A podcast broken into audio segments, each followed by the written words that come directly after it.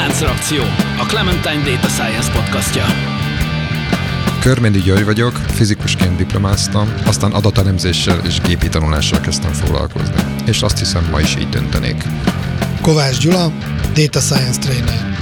Célom az adatelemzési kultúra minél szélesebb körben való elterjesztése. Könyves Tóth előtt vagyok, hivatalosan matematikát, programozást és pszichológiát is tanultam, de az életben azt is megtanultam, hogy a nem hivatalos tanulmányok éppen annyira fontosak. Póli Ferenc, digitális terméktervező, tanácsadó, startupper és podcaster, akiben évtizedek óta harcol a programozó és az újságíró.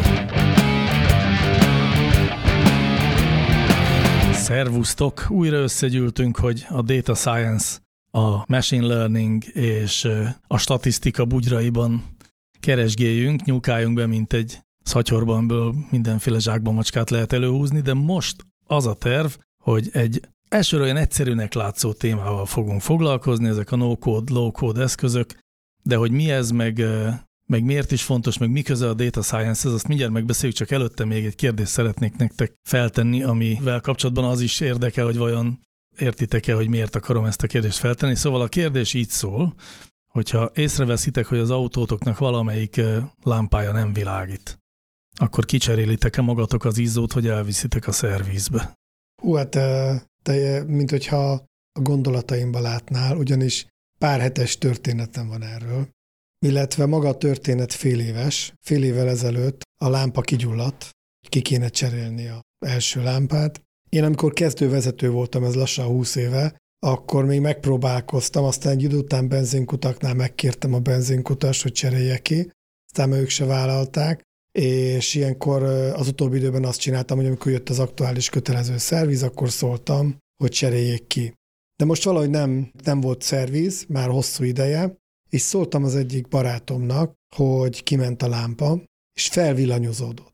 Látszott, hogy onnantól kezdve ő bekapta a spirál, és mondta, hogy menjünk el egy autósboltba, elmentünk, vettünk kettőt, mert mondta, hogy nem csak a ami kiég, hanem a másikat is ki kell Párban cserélni. cseréljük. És Igen. mint a gyerek, olyan örömmel nekiállt, csinálta, öt perces munka volt, a két izzó nem volt ezer forint, tehát amikor a szervizbe ezt megcsinálják nekem 5000 forintért, akkor mindig úgy gondolom, hogy szinte ingyen dolgoztak, és akkor ilyenkor döbbenek rá, hogy hát gyerekek, nem ártana egy kicsit ezeket kézbe venni, mert óriásit lehet ilyeneken spórolni.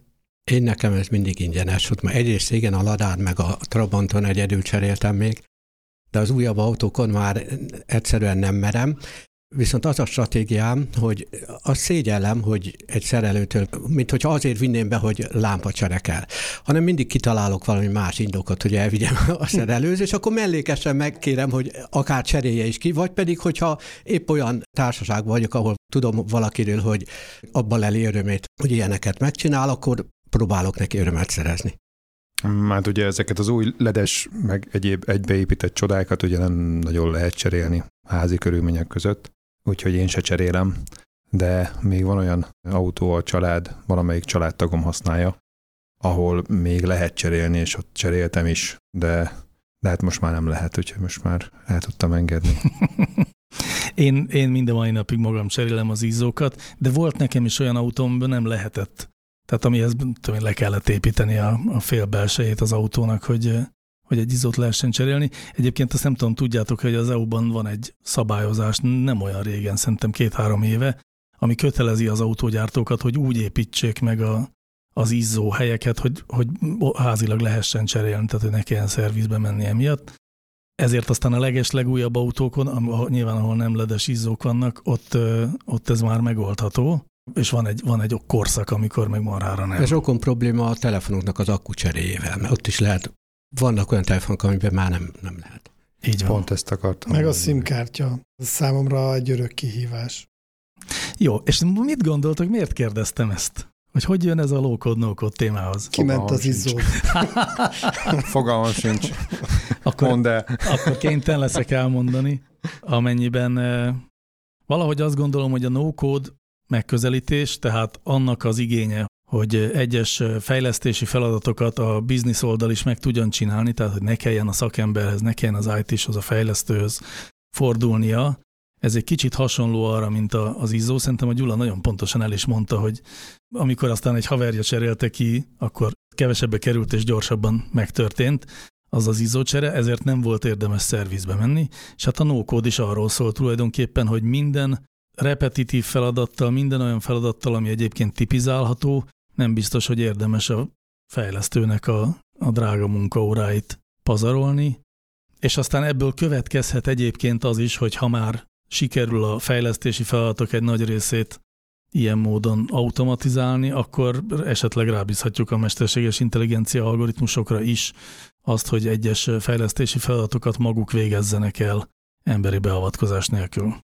Hát körülbelül erről fogunk ma beszélni, de azért mindenek előtt azt hiszem, hogy mégiscsak meg kellene próbálnunk valamilyen definíciót adni arra, hogy mit is jelent a no-code, illetve low-code megközelítés. Mielőtt egy illetékesebb hozzászól, remélem ebben a definícióban talán lesz abban való különbségtétel is, hogy mi közelnek ahhoz az ügyhöz, hogy régen magas szintű és alacsony szintű programnyelvekről beszéltek, ugye volt az assembly, az assembler, tehát amikor a gyakorlatilag a processzornak a, a funkcióit közvetlenül akár kettes számrendszerbe, vagy néhány mnemonikkal szóval lehetett, és Egyre magasabb szintű programnyelvek ugye kezdetben azt jelentették, hogy komplex ilyen utasításcsoportokat egy közös szóval összefoglalni, és akkor a végén ugye lett a Basic, meg a Fortran, meg a Pascal, meg ilyesmi. Ez az egyik megjegyzésem kezdetben, a másik pedig ez a kódolás kifejezés. Tehát kezdetben kétségtelen, főleg ott Amerikában kódolásnak tekintették, és egy szellemi segédmunkának tekintették, hogyha valaki algoritmus alapján úgymond átfordítja a gépi nyelvre, vagy, vagy, vagy később akár magas szintű nyelvre is, hogyha megvan az algoritmus és a pontos eljárás, hogy mit kell, úgymond programozni, mert ezt mi nálunk hogy azért mégiscsak programozásnak szokták mondani, akkor régen ezt kódolásnak nevezték, és később ugye, amikor kiderült, hogy azért egy, egy összetettebb folyamat, és néha, amikor megvan az algoritmus, még akkor is elég, elég érdekes típusú intelligencia, meg tapasztalat kell ahhoz, meg kreatív ötletek, meg gondolkozás, hogy valaki azt hogyan ülteti át egy, egy, egy programra. Tehát a kódolás átment ebbe a szóba, hogy programozás. Én ennek nagyon örültem is, hogy Magyarországon ezt csak így használtuk, illetve lett egy olyan megkülönböztetés, hogyha valaki végül is egy kvázi kész algoritmus alapján programoz, akkor azt programozásnak nevezik, de hogyha magát az algoritmus is ő készíti, akkor az programtervezésnek, és például az egyetemen is kifejezetten volt ilyen programtervező szak. Én nem örülök annak, hogy most visszakerült ez a kódolás, szóval itt Magyarországon is egyre jobban divatba jött, hogy kódolás, mint hogyha ez tényleg csak az lenne. A programozás az ennél egy kicsit magasabb szintű tevékenység. Szerinted? Szerintem. nem, tehát Először is, amilyen magasabb szintű és alacsonyabb szintű programnyelveket is illeti, azt a kurzusunk kezdetén ismertnek tesszük fel, hogy ezeket a hallgatók is ismerik. Ebből indulunk. Főleg a bevezetőd után. úgyhogy úgyhogy én, én csak példaként hivatkoznék erre a továbbiakban, sőt, lehet, hogy már nem is fogok hivatkozni ezek után, de valóban így van. Talán sejthető, hogy az én fejlődésem volt ez a téma. Alapvetően, bár nem, nem voltam egyedültelen a az érdeklődéssel. Nyilván arról van szó, hogy klasszikus, elsősorban karakter alapú kódolás nélkül akarunk komplexebb folyamatokat programozni. És az a kérdés, hogy, hogy ez milyen eszközöket használunk, használhattunk. A vizsgálódásunk tárgyát azt leszűkítjük ma a, ugye a gépi tanulásra, illetve a data science-re, mert hogy már ez már nagyon szertágazó terület, és nagyon sok területen megtaláljuk ezeket az eszközöket, és vannak olyan területek, és az már később lesz érdekes, ahol teljesen természetes, hogy a profik által használt legelfogadottabb eszközök is teljesen természetes módon ilyen low-code, no-code eszköznek tekinthetők, pedig biztos vagyok benne, hogy mindegyikben van mindenféle szkriptírási, meg kódolási lehetőség egyébként valahol elrejtve, de jellemzően nem ezt használják, hanem valami nagyon fejlett, nagyon jó kitalált uh, vizuális user interfészt hogyha arra gondolunk, hogy mondjuk képet akarunk szerkeszteni, vagy zenét akarunk szerkeszteni, vagy mondjuk valami 3D objektumot akarunk tervezni, akkor nyilván a Photoshophoz, audio szerkesztőhöz, vagy éppen a 3D szerkesztő programhoz fogunk nyúlni. És ez teljesen természetes, pedig egyébként ezeket lehetne programozni, csak az mennyire elvont lenne. És szerintem az egész ideának a, a hátterében annyi áll, hogy azt a szakmának tekinthető elvont folyamatot, amit éppen végzünk a gépen, azt önmagában akarjuk ezt a tevékenységet végezni, és, és nem akarunk programozni a szó klasszikus értelemben, a programozás az meg egy másik szakma. Ha ez a kettő az elég világosan elválik, akkor szerintem abszolút létjogosultság van annak, hogy azokra az emberekre, és akkor innentől kezdve én nagyon-nagyon komoly megkülönböztetést tennék, mert én utálom azt, és egyébként most is így van pedig, hogy a no-code, low úgy hivatkoznak, hogy ez a laikusoknak az eszköze, mert hogy abba lehet kattingatni, jellemzően ugye. Ez igaz, de itt valami nagyon-nagyon nagy téveszme van. Valójában a, a no-code, low-code eszközöknek nem ez az értelme, az elsődleges értelme, hogy laikusok tudjanak kattingatni. Biztos van ilyen is, vagy, de, de ha nem tudunk profi eszközként tekinteni egy no-code, low-code eszközre, akkor az a, a, nem, nem igazán lesz, tehát nem igazán van értelme. No. Hát akkor ugye a következő gondolat az, hogyha a képekkel, a hanggal, a elvontabb, mondjuk térbeli objektumokkal, vagy bármi mással tudunk ilyen alapon dolgozni, tehát low-code eszközökkel, akkor az adatokkal miért nem? Kérdezhetjük. És azt kérdően néznek itt a kollégák rám, ugye azért, mert ők tudják azt, hogy egyébként ilyen eszközök léteznek, nem csak most kezdtek el létezni, és nem csak most kezdenek divatba jönni megint, mert egyébként, hogyha most valaki nagyon benne van a mostani szaksajtóban, akkor láthatja ennek a kezdődő hype-ot, miért körül megint van. Hanem az, és akkor erről fogunk ma viszonylag sokat beszélni, hogy ennek a történelmi háttere micsoda. Hogy itt volt egy, az egyik szerző Tom Kabaza úgy fogalmaz, hogy egy teljes ciklus, ami lejátszódott, mert hogy ez az egész sztori valamikor régen úgy indult, hogy kezdet-kezdetén voltak nagyon szuper, és a piacot egyébként domináló no eszközök, a data, akkor még ugye nem data science-nek hívtuk data miningban. Aztán ezek eltűntek, vagy illetve nem teljesen tűntek el, inkább azt mondanám, hogy búvópatakként léteznek, tehát az kétségtelen, hogy mára, ez egy fontos kijelentés, hogy a data science tiszt, az főszabály szerint valahol Pythonban püföli a billentyűzetet, esetleg az R az még mondjuk megengedett bizonyos környezetekben, akadémiában meg nyilván elsősorban az R. És használ esetleg még mellé valami mást, vagy, vagy több más ö, dolgot is, de alapvetően ez a, ez a domináns környezet. Innen indulunk, ezek abszolút mondjuk programnyelveknek tekinthetők, bár egyébként azért nem olyanok már, mint a régiek. Python ez egy, nem is az, hogy magas szintű nyilván, de hogy azért itt már nem ugyanazt jelenti a programozás, mint régen. Tehát itt azért nagyon egyszerűen megfogalmazható kifejezések vannak, amivel, amik nagyon erőteljesek. Maga a Python persze lassú, de nem lesz attól feltétlenül lassú, mert maguk azok az algoritmusok, amit ezekben legprogramoztak, azok azért jó esetben elég profin le vannak C++ vagy valami hasonló nyelvben kódolva. Én egy dologra most azonnal reflektálnék. Ez az életciklus, ami valószínűleg sok hallgatónak nem tiszta, és ilyen értelemben egyébként a mi szakmánk egy egészen speciális. 90-es évek közepén már voltak olyan eszközök, hogy volt egy vizuális felület, ahol tényleg kattintgatással tudtál elemezni. Nem csak elemezni, de az adatelemzésnek az összes szakaszát le tudtad fedni. Adatfeldolgozás, adattisztítás, új mezők létrehozása, alapelemzések, gyors grafikonok, ez alapján tanító tesztadatbázis létrehozása, modellezés, modellek kiértékelése, sőt ezt akár lehetett üzembe helyezni, stb. Vérprofi eszközök jelentek meg a 90-es években, ezek el is terjedtek. Sőt, azt lehet mondani, hogy az, hogy a 90-es években az adatbányászat egyáltalán létjogosultságot nyert az üzleti életben, az annak volt köszönhető, hogy olyan eszközök jelentek meg, ami nagyon szexi volt. Nagyon jó volt ezeket használni, nagyon kényelmes volt. Imádtam velük dolgozni. Mondasz példát? Hát ugye két nagy volt, a SAS Enterprise Miner, és akkor még a ISL, aztán később SPSS, és most IBM. Most modellernek hívják, de még most is sokan Clementine-nak hívják. De voltak ezen túl itt annyira nem elterjedt eszközök, volt például egy új-zélandi eszköz, VECA, aztán a 2000-es évek elején megjelent a Rapid Miner, ez egy német szoftver, és még biztos vannak hasonló eszközök. Egyik jobb volt a másik kevésbé, de, de mindegyik kiválóan alkalmas volt arra, hogy úgy készítsünk el egy komplex, tényleg egy komplex elemzést, hogy egy gram kódot nem kell írni. Vagy csak nagyon minimális. Vannak ezekbe a, a vizuális eszközökben mindig egy olyan kis editorok, ahova be tudsz írni apró kódokat, de nem ez volt a lényege az egésznek.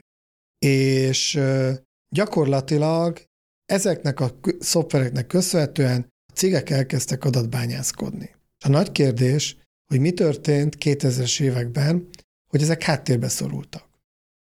Tulajdonképpen egyetértek azzal, amit mondasz, de voltak területek, ahol egy kicsit összetettebb volt a helyzet. Tehát például a profi piackutatásban olyan hatalmas mennyiségű adatelőkészítést, adatellenőrzést, címkézést, stb. kellett végezni, hogy igaz, hogy például ilyen SPSS, meg VECA, meg SAS programokkal ezt akár ilyen no kattintgatásokkal el lehetett intézni, de hogyha valaki ezt gyorsan, hatékonyan is ö, ö, akarta csinálni, úgyhogy munkahelyről ne rúgják ki, akkor kénytelen volt programozó lenni. És ez most is így van. Tehát a, az úgynevezett adatelőkészítési munkákra, ott, ahol ez úgymond ipari mennyiségbe fordul elő, és szeretem ezt a szót használni, ott az ilyen típusú műveletekre hiába van kattintgatós program, profi programozókat vesznek fel, akik persze kattingatós programot is használnak, de mellette még script írás képesek is. Ezt oda kötném vissza, vagy azért lehet így előd, mert ezek már ugye DP-sek. Ő már nem foglalkozik az adatfelvétellel, meg a kérdőívezéssel, meg ezekkel a részével. Tehát magyarul egy hosszú folyamatban szétválnak a szerepek, és a DP is az már alapvetően tekintető programozónak. DP ez a data processing? Igen, data processing, igen. Igen, tehát egy professzionalizált hosszú folyamatlánc van, és annak van egy olyan eleme, ami már tényleg ilyen kőkemény programozónak tekintető, ott nyilván adott esetben ezek kódolós eszközök lesznek, tehát hogy a klasszikus kódolós eszközök. Most nem akarok belemenni, de, de ugye ennek vannak okai, hogy tulajdonképpen a leges, legprofibb eszköz ezen a területen ez a Quantime és az tulajdonképpen annyira obskurus és speciális terület volt, hogy ott az eszközcsalád az megmaradt egy, tehát hogy annak még rendesen ilyen Windowsos GUI se volt. Nem, hogy hanem nem volt, ma sincsen. Ma sincsen. És nem is hanem fognak az, csinálni. Az egy teljesen, teljesen script alapú cucc. Igen. És, és ennek ellenére bizonyos körökben nagyon szeretik meg egy nagyon hatékony eszköz. De egyébként nem is lehetne ezt a data processing folyamatot ö, ugyanígy no-code dossá tenni? Az van, hogy, hogy itt nagyon tehát ez most ugye kimondottan a piackutatási data processingről Igen. beszélünk, ahol nagyon speciális adattípusokat kezelnek, amit jellemzően máshol nem igen kezelnek. Ezzel az eszközzel ezt lefették, már gyakorlatilag a 80-as évek óta körülbelül ez le van fedve, és kialakult, megcsinálták, jól működik, és igazából több különböző oknál fogva ezt nem tudják, és nem érdemes, és nem lehet kiváltani. Tehát, hogy uh-huh illetve ugyanerről a területre hadd mondjak egy másik példát, és ez mindenkinek érdekes lesz, mert szinte akármilyen szakon jár az ember egyetemre, tud beadni olyan szakdolgozatot, hogy kérdévet vegyen fel hozzá, és akkor kérdév tervező programokat akar használni. Most vannak ilyen kattintgatós, ingyenes kérdév tervező programok, és és vannak nagyon profik is. Tehát, tehát ugye a nagyon egyszerű kérdéseket, amikor egy feleltet ki kell választani, mondjuk rádiógombbal, vagy van olyan kérdés, ami több feltes, hogy, hogy, hogy többet is ki lehet jelölni. Itt ugye felmerül esetleg egy olyan speciális kérdés, hogyha mit tűnne, nem tudom, ott választja, feleletnek, akkor a többi válasz ne él bele, sebe, stb. Egyre bonyolultabb helyzeteket lehet kitalálni, és én azt tapasztaltam, hogy igen, például a piackutatásban vannak nagyon profi ilyen nokod kérdésszerkesztő programok, amik nagyon sokfajta kérdéstípust és választípust tudnak kezelni, de én még olyan kutatásban nem voltam, ahol a kutatónak, vagy akár egy szakdolgozónak nem merült fel volna egy olyan igénye, ami épp abban a akármilyen profi kérdév tervező programban nincsen. Tehát itt arra kell gondolni, hogy hogy lehet, hogy a, hogy a, hogy a kutatónak mit jön az a vágya, hogy egy ilyen digitális légpuskával célozzon a válasz lehetőségre, és akkor ezt a, annak a piackutató cégnek, ahol ezt csinálja, vagy abban a témában, akik a kérdévet tervezik, kell tudni. Mi lett ennek a következménye, hogy például olyan cégeknél, hogy ilyen nagyon profi no-code kérdőtervező rendszereket használnak, ezeket olyanok kezelik, akik ennek a kódolási, úgymond a programozási szintjéhez is értenek, és a kattintgatásos üzemmódban kattintgatják össze a, mondjuk a kérdőnek a nagy részét, és hogyha van speciális, ami mindig van, akkor azt pedig kódolják. Hadd kanyarítsam vissza a beszélgetésünk hajóját most a klasszikusabb data science-hez. ugye elkezdtem mondani, hogy alapvetően a no-code, low-code most a data science értelemben gépi tanulás alkalmazások kapcsán használjuk, és nagyon fontos az, hogy nem térünk ki most az ilyen auto-ML, tehát auto machine learning jellegű megoldásokra nem pont erre gondolunk ma, hogyha a low meg a no beszélünk, tehát, tehát olyasmiről gondolunk, amikor az ember azért csinál valamit. Tehát az autóemelnek egy kicsit az a, az ambíciója, hogy ott, ott nem is kell semmit csinálni. Azt hiszem valamelyiknek a YouTube reklámszintű bemutatójában van benne, hogy igen, most beadtad az adatot a cloudos AutoML eszköznek, azt hiszem pont a Google-nek, és akkor mi a dolgod, vagy mit csinálsz? Hát most menj el ebédelni, és mire visszajössz, majd meg lesz az eredmény. Na hát nem erről beszélünk ma. Illetve én találtam egy olyat, hogy a saját fényképeidet fölrakod a honlapra, te kategorizálod, hogy ez kutya, ez meg én vagyok, és utána nyilván a gépi algoritmus rátanít, stb., és onnantól kezdve a többi fényképet is meg tudja különböztetni, hogy ez te vagy ez meg a kutyád, és gyakorlatilag ennyi a feladatod, hogy bekategorizálod a fényképeket. Jó, tehát a, a, tehát nincs AutoML, a, illetve nincs BI, mert az meg egy másik ö, nagy része ennek a dolognak, és egy csomó átfedő megérintkezési terület van, tehát most például most a tablóról, meg hasonló eszközökről ugye nem fogunk beszélni. Bár én szeretném megjegyezni itt is, hogy csak úgy magam örömre, régóta terveztem, hogy végigcsinálok egy online Power BI kurzust. Ott is ugye ezek megjelennek. Gyuri ezért zárja ki, hogy most erről nem beszélünk. Ugyanazok a hiányosságokat érzékelem, amikről szerintem most szót fogunk ejteni, előbb is itt már szóba került, ez a performancia kérdéskör. Ez majd szerintem még elő fog jönni. Ezt nyilván ezek az eszközök valószínűleg soha nem tudják olyan szinten megoldani, mint aki lemegy a legalsó kódszintre, de nem akarok előre szaladni. Én uh, arra kérnélek benneteket, hogy mindenképpen arra térjünk vissza, emlékeztessetek a végén, hogy, uh, hogy azért uh, én meg amellett érveljek, hogy miért lehet mégis létjogosultsága ilyen eszközöknek profik számára. Uh-huh. Mert azt mondtam, hogy baj, hogy laikusokra tukmálják De várjál, én ezzel jó. egyetértek. De, hogy, de igen, de, de, de, nem a, de, de hogy beszéljük azért... meg, hogy ezek mik az okok emellett. Uh-huh. És akkor én most hadd folytassam egy ilyen sztorizgatással. Az első eszközök, amik széles körben elterjedtek, persze a széles az ennyi szóval relatív a mai kontextusban, de mindegy, tehát elkezdték használni statisztikai programcsomagokat, azok valamikor a 70-es évek elejére tehetők, ha mondjuk egy kicsit kerekítek, mert nem akarok most túl sok évszámmal dobálózni. És ugye hát a SAS lett az első, amelyik ugye komercializálódott, tehát kiment a piacra, már tulajdonképpen 75-től eléggé tudatos stratégiával, ők a 80-as évekre már dominánsak lettek, mert hogy gyakorlatilag nem volt más helyettük, és ö, szépen bekúszott mellé az SPSS is, de ők azért sokkal tovább maradtak ilyen akadémiai vonalon, és valamikor a 90-re lett egy olyan helyzet, hogy ez a két eszköz, ez már azért mind a ketten mai értelemben kereskedelmi termékként működtek, és elkezdtek megjelenni mellettük egy csomó számos más eszköz is. Ugye mind a kettőnek az alapja az, hogy alapvetően mind a kettőnek van egy saját script nyelve, szintaxa, amiben programozhatóak, és akkor elkezdtek fel, felé GUI-kat fejleszteni. Az első GUI-k nem csak ezeknél az eszközöknél, másnál is azért nyilván a 80-as években már domináns Excelhez kezdtek hasonlítani, de ilyen spreadsheet táblázatkezelő alapokon voltak. Na most ez 90 körülre kezdődött az a, az a helyzet, hogy voltak olyanok, akik elkezdtek azon gondolkodni, hogy ez nem szükségszerű, hogy egy ilyen spreadsheet alapú legyen. Spreadsheet alapú akkor nagyon hatékony, hogy gyakorlatilag az az adatmennyiség, amivel dolgozom, szinte hasznos, hogyha ott van előttem, és van annak értelme, hogy néhány vagy néhány tucat változót használok, és néhány tíz, néhány száz, esetleg egy-két ezer rekordom van. Tehát tulajdonképpen látom az egész adatot magam előtt.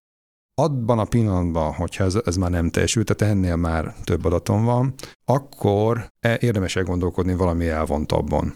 Belinkeljük majd a, a Tom Kambazának a rövidírását a Clementine történetéről, mert az első olyan eszköz, amelyik kereskedelmi forgalomban is megjelent, és alapvetően egy ilyen vizuális kódolást megvalósított, az a Clementine volt, aminek az első verzió a 94-ben jelent meg. Tom leírja ennek a, a, a történetet, ugye Colin Shearer volt tulajdonképpen ennek a feltalálója, mondhatjuk. Tehát azt gondolom, hogy egy ő, ő volt az a, mondjuk azt, hogy Jenny, aki, aki összekapcsolta ezt a vizuális kódolás gondolatát, és egy erős vízióval összekapcsolta az adatelemzéssel, és meg is tudták valósítani. Terveztem idézni, de nem biztos, hogy nagyon bele fogunk menni ebbe az anyagba. Van egy-két nagyon jó része, hogy azt a sztorit leírja. 99-ből származik az a leírás. Akkor már egy majdnem, hogy ilyen történelmi távlatba tekint vissza arra a 90 elejére, és nagyon-nagyon tanulságos az egész, mert ha vannak áthallásaink mondjuk a mai viszonyokra, akkor azból szerintem sokat lehet leszűrni. Azt mondja, hogy a tehát ugye elkezdték a munkát, gyakorlatilag 89-től kezdve volt egy tanácsadó cégük, az ISL, ahol gépi tanulási technológiákat használtak ügyfél adatokon. És írja is, hogy például megtérüléselemzést, TV hallgatottsági előrejelzést, vagy éppen pénzügyi ügyfelek profilozását végezték. Tehát akár ezt ma is csinálhatná bárki. Egy Poplog nevű elég magas szintű programnyelvet használtak ez a gépi tanulási technológiák alkalmazásához. Azt írja róla, hogy hát a kezdeti projektek azok nagyon kódintenzívek voltak, tehát nagyon sokat kellett kódolniuk, mert hogy ez a, és akkor innentől P-nek nevezem ezt a programnyelvet, tehát ez a P nevű programnyelv, ez nem egy adatbányászati adattudományi eszköz volt, hanem egy általános célú programnyelv. Ezzel az eszközzel egy csomó klasszikus adatelemzési, adattudományi folyamatot végeztek, gráfokat ábrázoltak, adatot konvertáltak a legkülönbözőbb formátumokba, és így tovább. Ha valaki a P helyére nem a, ezt a poplogot írja, hanem a Python-t, akkor nagyon könnyen elképzelhető, hogy mondjuk ugyanezt a helyzetet akár ma. Viszont létezett a cégnek egy másik szála, vagy egy másik működési területe, ahol egyébként vizuális programozással kezdtek foglalkozni, és akkor ott jött ez a gondolat, hogy, hogy hozzák ezt a kettőt egybe, és kezdjenek el megpróbálni vizuális programozási felületen adatelemzési folyamatokat létrehozni. És 94-ben tulajdonképpen a Colin Stierernek a, a vezetésével megszületett a Clementine, és egy nagyon erős mintát adott a továbbiakban az összes hasonló eszköznek.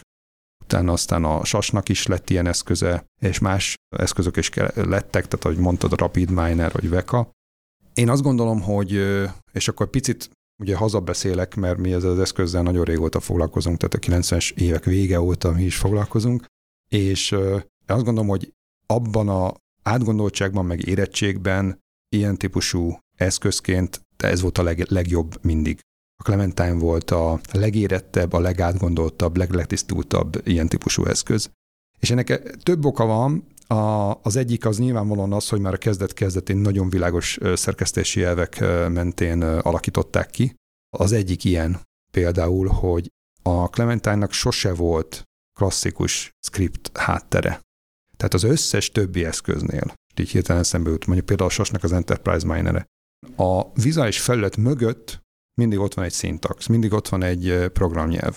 És igazából, ha valami gáz lenne a vizualitással, akkor mindig ki lehet menekülni.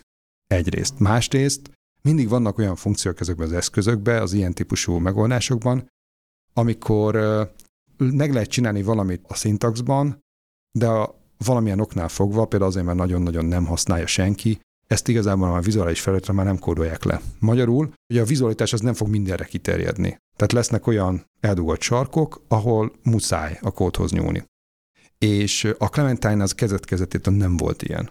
Ami a Clementine-ban a skriptelés, az a mai napig, vagy is a modellerben, az a skriptelés, az mai napig a vizuális objektumokra hivatkozik vissza, és tulajdonképpen azoknak a, a tulajdonságait változtatja. De ez egy, ez egy teljes egységben van az elemzési folyamat a, a vizualitással. Néhány ö, olyan alapvető tulajdonságát már itt 20, bő 20 évvel ezelőtt is kiemelte a Tom, ami, ami mai szempontból is mondjuk forradalmi volt, meg nagyon érdekes, tehát az, hogy miért lett ez nagyon hatékony. Például az, hogy, az, hogy nagyon hatékony volt a, főleg az akkori viszonyok között ez a feature selection képessége. És ez ma is egy, egy döntő fontosságú szempont szerintem egy, egy ilyen eszköznél. Nagyon jó volt a, gépi tanulási modell értelmezhetősége, amiket előállított, tehát például mondjuk a döntési fáknak Igen. a a kibontása, és hát mondjuk egy általános használhatóság, ami talán a legfontosabb ezek között. Hát ugye a történet az úgy folytatódott, hogy ez egy klasszikus startup volt ez az ISL, ez, ők elkezdték a, a munkát, és 90-es évek végén akkor vette meg ugye az SPSS, aminek a révén világszintű elérhetősége lett az eszköznek, Clementine-nak, és aztán emiatt volt egy nagy robbanás a felhasználásában. A kortájt is már ugye elkezdték a, a kiértékeléseket, ezeket a piackutatók végezni ezen a területen is, tehát Forrester vagy Gartner, és a rendre a legjobb eszközök között, között volt, illetve ebben az időben is már a KD nuggets is voltak ilyen népszerűségi statisztikák, hogy ki mennyire használja ezeket eszközként. A Clementine volt az egyik vezető eszköz. 2009-ben vette meg az IBM, és az akkori világ stabil valaminek tűnt, hogy két eszköz dominált ezen a piacon, ugye a másik a SAS-nak az eszközrendszere. A SAS egyébként a piaci pozícióban azért mindig erősebb volt. Azért volt erősebb, mert már már előtte is erősebb volt. Tehát ők már 80-as évektől kezdve egyes területeken nagyon erős pozíciót alakítottak ki, és tulajdonképpen már akkor látszott, főleg ő nekik a, a licenszelési politikájuk révén is, hogy ők ha egyszer bevették valahova magukat, akkor utána ők ezek mentén folyamatosan ezt nagyon sokáig tudtak védeni ezeket a pozíciókat, bár már akkor is híres volt a SAS ugye az extrém áráról. De abban a pillanatban, hogy ezzel megfelelő mennyiségű pénzt lehetett megtakarítani vagy keresni, akkor, akkor onnantól pillanatban, hogy ez megéri. Tehát akkor nem gondolkodunk annyira az árán már, hogyha egy üzleti vállalkozás vagyunk, hanem akkor azt mondjuk, hogy ez a döntésünk ez megalapozott volt, tehát ugye amire mindig hivatkoztak ezek a kereskedelmi gyártók, az, a, az ugye az a return on investment, tehát hogy vedd meg, de aztán utána baromi gyorsan vissza fogja hozni az árát. 2009. Elkezdtél egy gondolatot, hogy 2009-ben Így van. a tehát, SAS volt a másik. Tehát, tehát ugye, ugye megváltozott a világ nagyjából 2012-től egyébként ö, lépésekben. Open source eszközök szintén mindig léteztek. Ugye a, a kezdet-kezdetén már volt egy, tulajdonképpen, ha jól emlékszem, SPSS jellegű programcsomag, azt hiszem S-nek hívták, és aztán ebből ö, különböző kanyarokba lett aztán az R valamikor, de az is már elég régen. Az, a, az open source, a, az ingyenes statisztikai programcsomagoknak is nagyon komoly múltja van. Ami miatt ezek nem terjedtek nagyon sokáig el, az alapvetően felhasználhatóságuknak a korlátja volt. Tehát a kereskedelmi eszközök annyival jobbak, használhatóbbak, szebbek, kerekebbek voltak, hogy nagyon sokáig ezek nem voltak komoly versenytársak. És hát valamikor a 2000-es években kezdett ez ugye az amerikai akadémiában megváltozni az R programcsomag által, hogy az R-et kezdték el egyre erősebben használni, és egyre nagyobb támogatói meg felhasználói bázisa lett. Valamikor 2012 után lett ez ugye domináns, amikor ugye egyáltalán megjelent a data science kifejezés, ennek most utána kellett volna nézni, hogy, hogy ez mikor történt, de ez talán nem a mai beszélgetésünk tárgya, majd arról is lesz szó. És uh, egy teljesen új világ kezdődött. A, amikor, amikor gyakorlatilag uh, egyik napról a másikra ezeket a korábbi eszközöket ezekben a körökben lényegben ignorálták. Azt, azt lehet mondani. Tehát szinte úgy kezelték egyik napról a másikra, mint ezek is léteznének. Tehát én 2014-15-től ez egy nagyon erős folyamat. A nyelvnek a megváltoztatása, ugye, hogyha az is tulajdonképpen egy, egy jellegzetessége ennek, tehát elkezdtünk data science-ről beszélni, és nagyon sokszor lényegében ugyanazokat az algoritmusokat használjuk, a kegülön versenyzünk, ahol már szóba se jön az, hogy valamilyen kereskedelmi szoftvert használjunk, bár azért mi megpróbáltunk, és azért elég sikeres is volt de hogy tulajdonképpen az egész mondjuk játéktéri jelenetben megváltozott, és hát jöttek folyamatosan a fiatalok, hát most már azért azóta is lassan tíz év eltelt. Nyilván egy, egy új generáció kezdte ezt a, azt a tevékenységet, és pillanatok alatt, vagy nagyon rövid idő alatt domináns lett a, a, a data science-ben a, a, az open source használata. Na most itt ugye lehet boncolgatni ennek az okait, hogyha ezek egyébként jó, bevált, meg jó működő termékek voltak, akkor ennek mi az oka? Hát éppen ez. Ezt, ezt itt a Tom Kabazának a másik cikkében írja le, valamikor egy-két éve írt a KD Nuggetsre egy, egy cikket.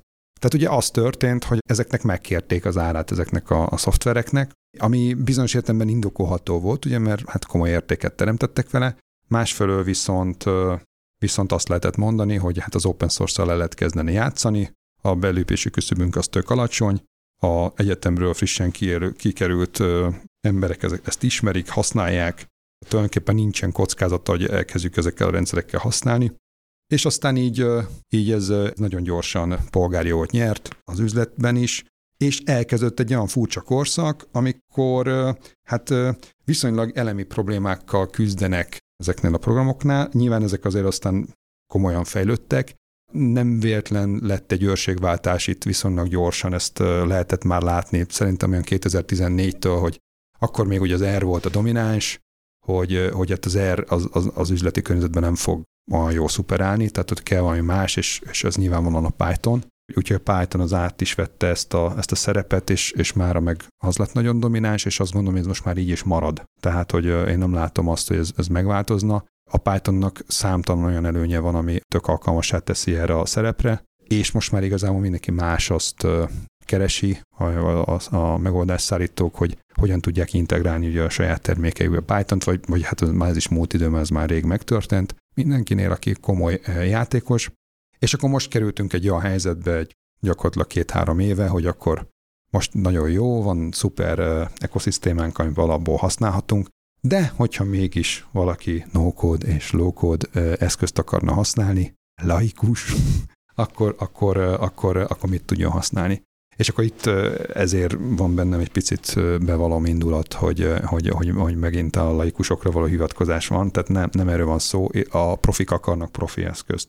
Természetesen egyébként ezek a, ezeket a régi eszközök egyébként léteznek, tehát a, a modellernek mondjuk akár Magyarországon is van egy nagyon lelkes és, és elkötelezett felhasználói tábora, mert ők pontosan tudják azokat a, a, az előnyöket, amikkel egy ilyen eszköz alapvetően rendelkezik. És akkor egy picit bevonnálok benneteket megint, hogy, hogy mit gondoltok előtt, Gyula, hogy ti mit gondoltok előnyeinek egy ilyen eszköznek, ami, ami mondjuk ilyen no-code, low-code jellegű? Én egy nagyon kicsit vitatkoznék veled, de mindjárt válaszolok a kérdésre, mert nagyon fontos. Az egyik az, hogy amit itt történetileg elmondtál, és az inkább a magyar data science történet. Én úgy látom, hogy ez a vizuális programozás háttérbeszorulás, ez korábban kezdődött, 2000-es években, méghozzá akkor, amikor megjelent ez a big data kifejezés, illetve a Google elkezdte a saját fejlesztéseit, és rohadt nagy adatbázisok voltak. A, a Big Data is ilyen 2010 utáni dolog elsősorban. Hát, hogyha megnézzük ki a, a Map Reduce, meg ezeknek a gyökereit a 2000-es években már elindult, de nem is ez a lényeg, hanem az, hogy ezek az eszközök tök jók arra, és már válaszolok egy kicsit a Gyuri kérdésére, hogy egy kreatív, izgalmas, szexi elemzést csinálj de amikor megjelennek őrült nagy adatbázisok, és itt nem magyar mértékben nagy adatbázisokról beszélünk, hogy egy terabyte, meg két terabyte, hanem el tudjuk képzelni, hogy a Google, Facebook, Tesla szintű cégeknek mekkora adatbázisai vannak, akkor új technológiát kellett kifejleszteni, ami egyáltalán képes ekkor adattömegeket kezelni, és ez nem a SAS volt, nem a Clementine volt, hanem ezek az új technológiák, és ezeknek az új technológiáknak a célja elsődlegesen adatfeldolgozású.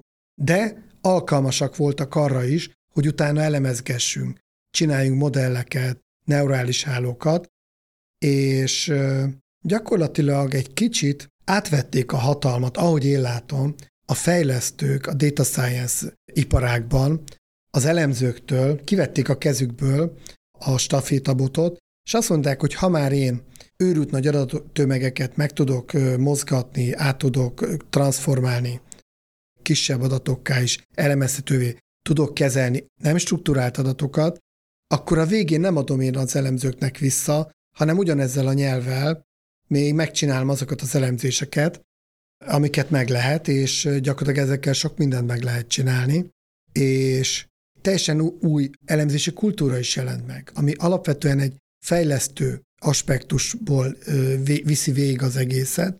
Rengeteg ember bejött erre a szektorra az elmúlt 10-15 évben, akik programozók.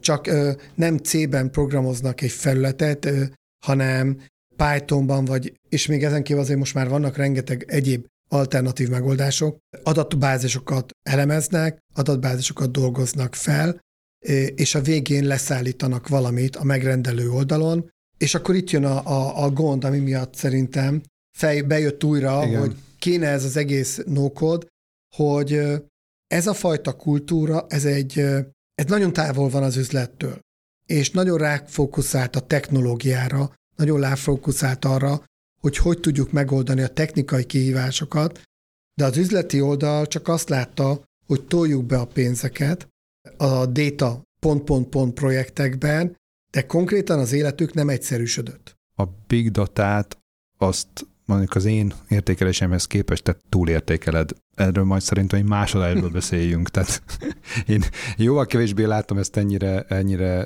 dominánsnak, különösen az adattudományi alkalmazásokban. Abban viszont tök igazad van, hogy itt, és ez nagyon fontos, hogy itt, itt, itt valóban végbe ment egy, egy olyan jelenség, amikor, amikor a, a gépi tanulást azt, azt programozó munkakörökben dolgozók tömegei kezdték el alkalmazni, és ők nyilván programozási nyelvben kezdték ezt alkalmazni, és ez működik is. Ami viszont probléma, de ez egyébként végigkíséri egyébként az egész történetünket, hogy azért itt rengeteg a kudarc sztori ebbe az alkalmazásba, azért mert nem egyszerű alkalmazni, ezt sokszor elmondom. És ezeknek a legfontosabb oka az mindig a elemzőnek, vagy a programozónak az üzlettől való távolsága. Tehát, hogyha ez elér egy mértéket, akkor onnantól kezdve szinte garantált a kudarc. Ugye egy kérdés volt ez eredetileg felétek, hogy amiben látjátok a lókod nókodnak a legnagyobb előnyét, én elmondom szerintem a legnagyobb előnye, az az, hogy olyan szakemberek, és ezzel a szakembereket azt hangsúlyoznám, tudnak mondjuk ilyen típusú eszközökkel, anélkül, hogy a kódolásra kéne koncentrálni, tehát anélkül, hogy mondjuk a, a klasszikus programozói problémákkal kelljen foglalkozni, hogy most miért fut ez a rutinom, vagy miért nem fut, vagy éppen nem, nem tudom. Enélkül tudjanak érdemben olyan uh, komplex uh, gépi tanulási folyamatokat előállítani, amelyek üzlet közeliek, felhasználás közeliek, alkalmazás közeliek. És ehhez érteni kell a gépi tanulást, de ne kelljen már programozni. És ugye ezt, az, ezt tudták ezek az eszközök régen, és egyébként én meg azzal még külön is vitatkoznék, hogy annak, hogy milyen performanciájú folyamatot indítunk el, vagy hogy mondjam, tehát annak, annak tulajdonképpen lehet az egy vizuális a vége, lehet az egy borzasztóan hatékony jó eszköz, vagy jó, jó megoldás, nagyon gyors algoritmus, meg nagyon hatékony algoritmus, amit én azon a vizuális felületen hívok meg. Csak azt akkor úgy kell rajtani. Tehát most én most csak egy ilyen nagyon primitív példát mondok, már lehet látni a Pythonon belül is. Amikor mondjuk van egy, van egy TensorFlow, meg egy TensorFlow integráció, meg több ilyen, ilyen deep learning platform, és akkor fölé húznak egy keraszt, amelyik már arra szolgál, hogy már annyira se kelljen mondjuk a TensorFlow-val foglalkozni, hogy ott a topológiába be, csüdik bele kelljen vájkálni, mert hogy, mert hogy sokan még ahhoz se akarnak annyira egy kurzust külön elvégezni, hogy utána azt, azt utána meg tudja csinálni, hanem sokkal egyszerűbben a kerasz réteg szintjén tudja a, mondjuk a deep learninget használni. Tehát, hogy már a Pythonon belül is vannak ilyen tendenciák. És én ebben az egész ügyben egy teljesen hasonló fejlődési folyamatot látok, mint, mint bármilyen más eszközöknek a fejlődése, például a motor. Hát kezdetben nyilván, aki azt kitalált, annak kellett ahhoz érteni, hogy kifejezetten a motor technikájához, hogy használni tudja. Hát manapság attól függően, hogy az egy helikopterbe, borotfába vagy mosógépbe van beszerelve, bárki használ motor. Szépen helyre került az eszköz. A programnyelvek is, most hadd soroljon fel még egyszer, mert onnantól kezdve, hogy a gépek húzalozása, a gépi kód, az assembly, az assembler, az alacsony szintű programnyelvek, utána magas szintű programnyelvek, Basic, Fortran, Pascal, stb. Utána az objektumorientált nyelvek, Python, ezeket megvalósító menük, utána jött az a fajta vizualizáció, ami a modellerben, Clementine is lett, hogy gyakorlatilag egy folyamatábrán a dobozokat, hogyha kattintom, akkor megadom a funkciókat, ugye ez lett a modeller és Clementine felület, akár egy doboznak a funkciója lehet egy faktoranalizis, vagy egy gépi tanulás modell, vagy egy sakkozó program is, és így egy teljesen általános felület. Na most én azzal nem teljesen értek egyet, hogy a laikusoknak, hogy ők is ilyeneket tudjanak kezelni, hogy ez ne hajtaná ezt a fajta technikát, mert nyilván az is hajtja.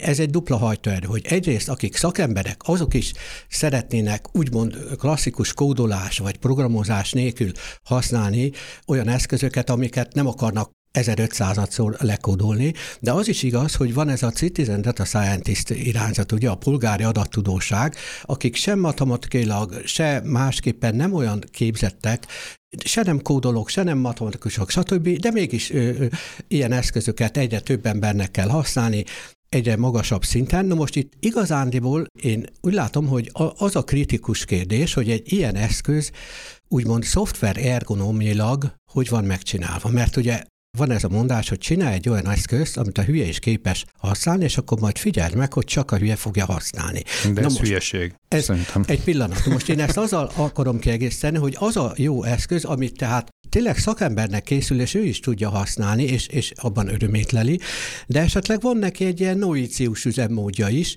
többfajta üzemmód, vagy ugyanaz az üzemmód lehetővé tesz egy szakember is, hogy használja meg egy, meg egy nem olyan szakember. Tehát ez olyan, mint az autóvezetés, vagy nehogy bár csak autóversenyzők tudjanak autót vezetni, meg akik megcsinálták az autót. De gyakorlatilag pontosan ez így is van. Tehát az összes igazán profi eszköznek van olyan üzemmódja, olyan megközelítése, akár azokban a példákban is, mondtam, amiket tud egy laikus is használni. Igen, szóval én, én erre azt mondanám, hogy, hogy ilyen no-code szoftver ergonomia szempontok kellene. Tehát nyilván, akik ilyen eszközt fejlesztenek, cégek, azoknak egy nagyon magas szintű ilyen interdisziplinaritás több oldalról kell közelíteni a, a, az ügyhöz, tehát a, a programozási szakmához is, a matematikához is, ahhoz az üzleti világhoz, meg valamihez is kell érteniük, meg a felhasználói szemmel is egyszerre nézni.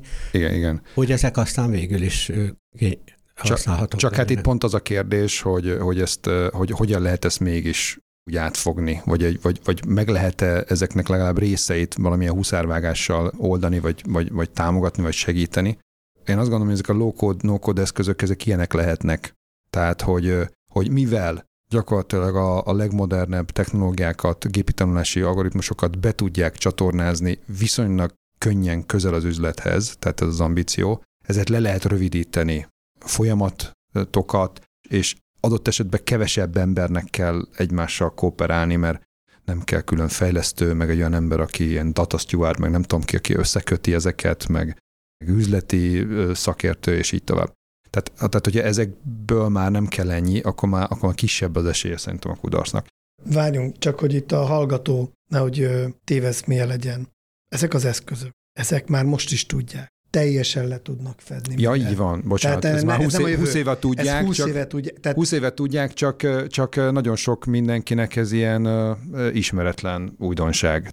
A másik egyébként, ami miatt én még a, a low-code mellett érvelnék, de most elsősorban azoktól az eszközökre gondolok, amik jók, és ilyenben azért nagyon kevés van, tehát amik tényleg ilyen, ilyen kérletek, az pedig a hatékonyság. Igazából ezekkel a profi eszközökkel a profik állati hatékonyan tudnak dolgozni. Tehát sokkal rövidebb idő alatt meg tudják csinálni ezeket a projekteket, amikkel mondjuk a klasszikus kódolással, meg több ember együttműködésével az egy hosszabb processz. És ennek megint óriási pénzben is kifejezhető értéke van, de ezt ebben a pillanatban jelenleg nem értékeli igazából a legtöbb felhasználó eléggé. Mert hogy ezek a, ez, egy, ez egy viszonylag elvont érték, ez mondjuk magának a, az elemzőnek, magának a adattudósnak, tehát tulajdonképpen ő imádja az adatot buzerálni. Ő, ő szereti, tehát hogy a, sőt a legtöbbi az ugye kódolni is szeret. Tehát ma már megint ezer sort kódoltam, és tök jó, olyan kódot írtam, megint ugye az obskurus kód, amire előd is e, szeret beszélni. Tehát, hogy megint olyan kódot írtam, hogy soha senki nem fog megérteni rajtam Vagy kívül. találtam Tehát a, a neten. Egy tök és, hogy, és hogy ez egy ilyen tök jó de hogy a data science-ben nagyon-nagyon sokan, nagyon-nagyon sok tevékenységet végeznek öncélúan. Na most, hogyha ezt egy pillanatra odébb tesszük, és mondjuk azt gondoljuk, hogy egy cégnek vajon mi az érdeke, a cégnek az, az érdeke, hogy hatékonyan működjenek ezek a, mondjuk ezek a folyamatok is. És ezek a no-code, low-code eszközök, ha jól vannak megcsinálva, azok nagyon komoly hatékonyságnövelő képességük van. Erre nagyon kézzelfogható példákat is tudok mondani, de szerintem mára már nagyjából lejárt az időnk. Én még, én még egy kérdésre válaszolnék. felmerült az, hogy kik használják, és én mondok egy erőset, hogy igazából ezek az eszközök pont nem a kezdőknek valók. Persze használják meg, tanulják meg, megszeressék meg, de igazán ezeket az eszközöket a legjobb elemzőknek adnám. Tehát itt olyan képességeket ad, amikor tényleg gyakorlatilag csak arra tud koncentrálni az elemző, hogy a maximumot kihozza az adatokból, de semmi mással nem kell foglalkoznia. A programozási nyelv az törvényszerűen lehúzza az embernek a gondolkodását, a szintaxisok például. A munkájának a fele azzal megy el, hogy rájöjjön, hogy milyen szintaktikai hibát csinált. E, ez egy olyan típusú embert igényel, aki szereti ezeket megoldani, aki szeret az autólámpát kicserélni, Hadd mondjak egy nagyon jó példát erre, mert ha nem mondtál volna semmit, akkor is ezt mondtam volna, azzal a címmel, hogy mondok egy nagyon magas szintű nokódot, amikor az egyik ember a másik embert használja nokódnak. E, ezzel kapcsolatban nekem volt egy élményem, Sheffieldben a System Applied Technology-ben, ahol tulajdonképpen nokód eszközökkel e, állítanak elő ipari mennyiségben oktatóprogramokat. Ottan az egyik fő tervező, aki nagyon lelkes volt, valami miatt már nem tudom miért, én megkérdeztem, hogy, hogy mennyire ért a gépekhez, meg milyen nyelveket használ, és úgy valahogy kiderült, hogy egyáltalán nem. Egyáltalán semmilyen programnyelvet nem ismer, se nem matematikus, se az oktatáshoz, se nagyon, se, se semmi, és én azt gondoltam, hogy na hát akkor most lebuktattam ezt az illetőt, és hát egy milyen ciki. Na erre ő olyat mondott, hogy még én ékrem. Ő megmondta, hogy ő egy ilyen tervező. Őt nem érdekli, hogy ezt azok, akik megvalósítják, milyen eszközökkel, hogyan, ő megtervezi, és az legyen a megvalósító személyzetnek a problémája, hogy hogyan csinálják meg. Na ez a legmagasabb szintű nokód meg lókód, amikor az egyik ember a másikat használja. Igen, de ugye egy pont olyan e, megoldásról beszélgettünk ma, ami ezt a fajta megoldást teljes Igen. mértékben kiküszöböli, Igen. és pontosan annak a Igen. oktatás tervezőnek a kezébe teszi azt, hogy ő valósítsa meg, ne bízza rá másokra. Pontosan. És Igen. ő neki ad lehetőséget is arra, hogy ezt meg tudja tenni közvetítők nélkül. Akkor ez, ez a lókod, éljen a, éljen a no-kod. Én e, már elképzeltem magamat, amint én is e, programozóvá válok. Újra, így módon. Köszönöm szépen, jövő héten valami mással jövünk.